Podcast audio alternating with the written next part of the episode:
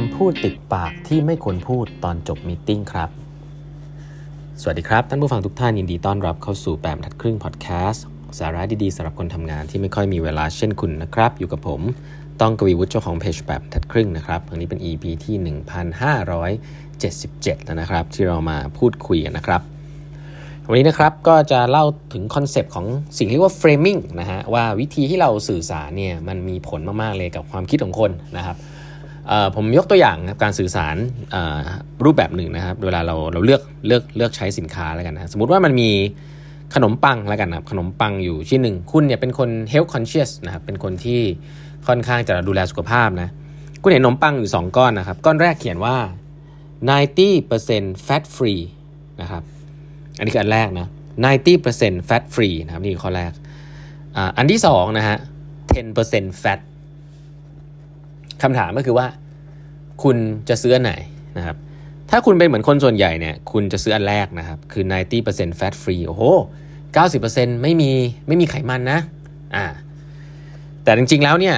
ออสองอันนี้เหมือนกันนะครับ หลายๆท่านน่าจะพอทราบเนาะ อันหนึ่ง90% fat free ก็คือไม่มีเอ่อ90%ไม่มีไขมันนะครับไก่อันหนึ่งคือ 10% fat ก็คือมีไขมัน 10%อ้วน 10%นะฮะ คนส่วนใหญ่จะเลือกซื้ออันแรกนะครับ โดยไม่มีเหตุผลนะเพราะว่าอันแรกดูแล้วมันแบบฟังแล้วมันแบบ เออ มันน่ามันมันดูผอมมากกว่า เพราะมันเป็นเน้นแฟตฟรีตั้ง 90%นะครับถ้าไปไปเน้นอันแรกว่ามีไขมัน 10%หุยเยอะนะ ไขมัน 10%นี่ไม่น้อยถูกปะอ่าเพราะฉะนั้นให้เห็นภาพง่ายๆแบบนี้ก่อนว่า การที่คุณเลือกที่จะพูดมุมใดมุมหนึ่งเนี่ยเป็นสิ่งที่สำคัญแล้วก็ทำให้คนรู้สึก buy in หรือว่ามันมันสามารถจะ frame ให้คนมีพฤติกรรมบางอย่างได้แน่ๆนะครับอันนี้อันแรกซึ่ง อันนึงซึ่งผมคิดว่าอยากให้เอาไปใช้กันนะครับ แล้วก็จริงๆนี้อันนี้เป็นสิ่งที่เกิดขึ้นบ่อยมาก แล้วก็หลาย ๆ ครั้งต้องบอกว่าคนที่เป็นหัวหน้านะครับ ถ้าไม่ระมัดระวังเนี่ยคุณจะคุณจะพลาดตรงนี้นะครับ ก็คือว่าทุก ๆ ครั้งเนี่ยเวลาที่คุณประชุมนะครับถามงี้เวลาที่คุณจบ meeting ส่วนใหญ่แล้วเนี่ยเวลาคุณ present อะไรไปเสร็จนะ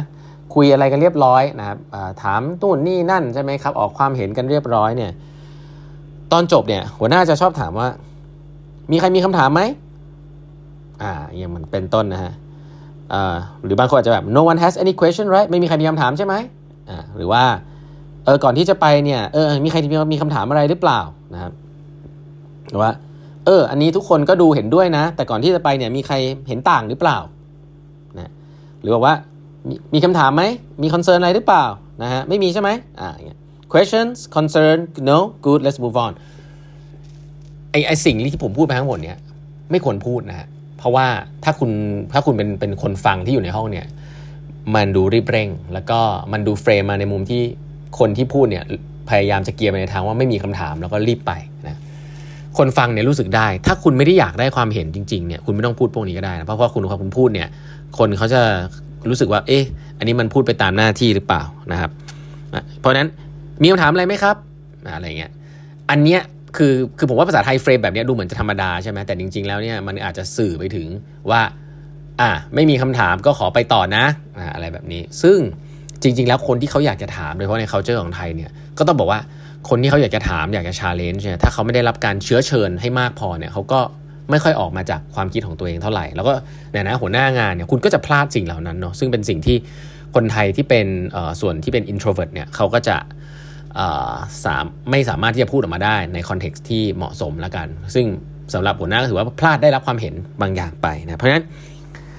สิ่งที่คุณควรจะ frame นะครับในตอนท้าย meeting เนี่ยคุณอาจจะลองแบบนี้ก็ได้นะฮะภาษาอังกฤษเรียกว่า let's poke some holes in this what have we not yet considered พูดไปเลยครับว่า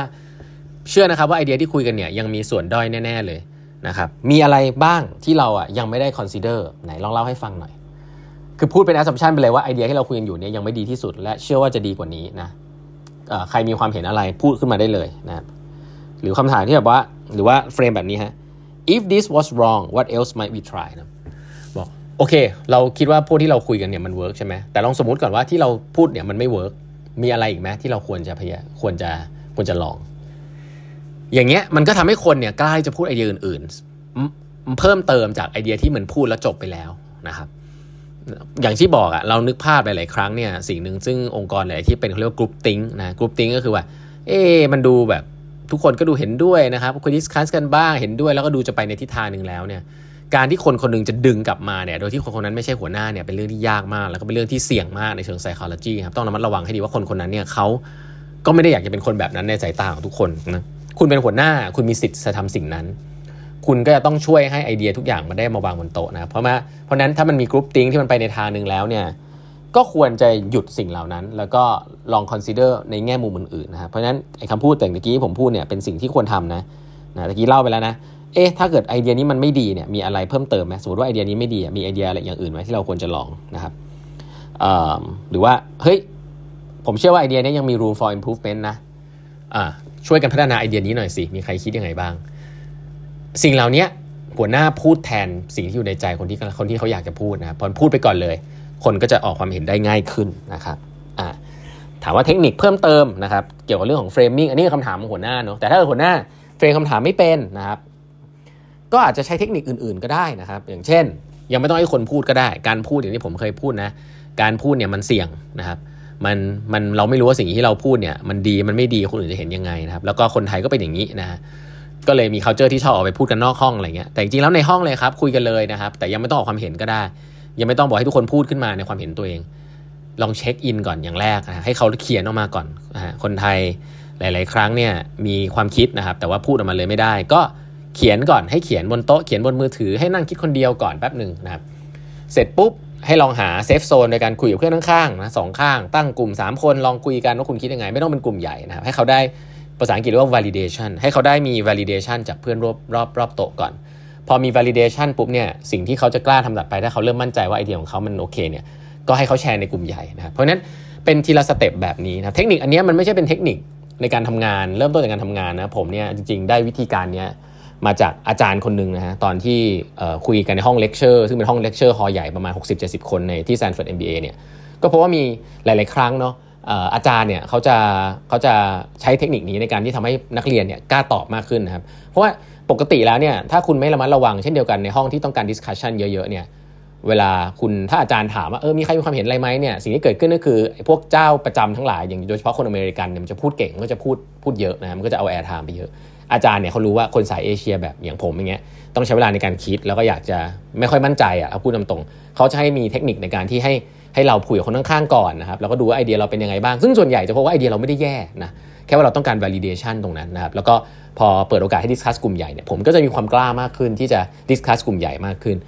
เพราะฉะนั้นเทคนิคนี้ผมก็เลยเอามาใช้ในการทำงานบ่อยนะครับว่าเออให้ลอง discuss คนข้างๆก่อนนะอ่าเดี๋ยวค่อยคุยกันกลุ่มใหญ่ ทั้งหมดนี้ไม่ได้ได้ความ efficient คือแบบโอ้คุยเลยไม่ได้เหรอทำไมต้องมากลัวทำไมเราต้องมารอคนพวกนี้ ก็คนไม่เหมือนกันนะหัวหน้าก็อย่าเอาตัวเองไปตัดสินคนอื่น คนไม่เหมือนกัน เขาไม่ได้รวดเร็วเหมือนหัวหน้านะครับแต่ว่าความคิดของคนเหล่านั้นก็มีความสำคัญก็ต้องเอามารวมไว้ นั่นก็คือสาเหตุที่ว่าทำไมหัวหน้ายุคนี้เนี่ยจะต้องมีทักษะเหล่านี้ในการที่จะ gear discussion ให้ไอเดียมันออกมาได้จากทุกทิศทุกทางนะครับ อันนี้ก็มาฝากไว้ผมว่าอันนี้เอาไปใช้ได้เลยนะได้ทั้งชีวิตด้วยนะครับ วันนี้เวลาหมดแล้วฝากกด subscribe แปดบรรทัดครึ่งพอดแคสต์นะครับ แล้วพบกันใหม่พรุ่งนี้ครับ สวัสดีครับ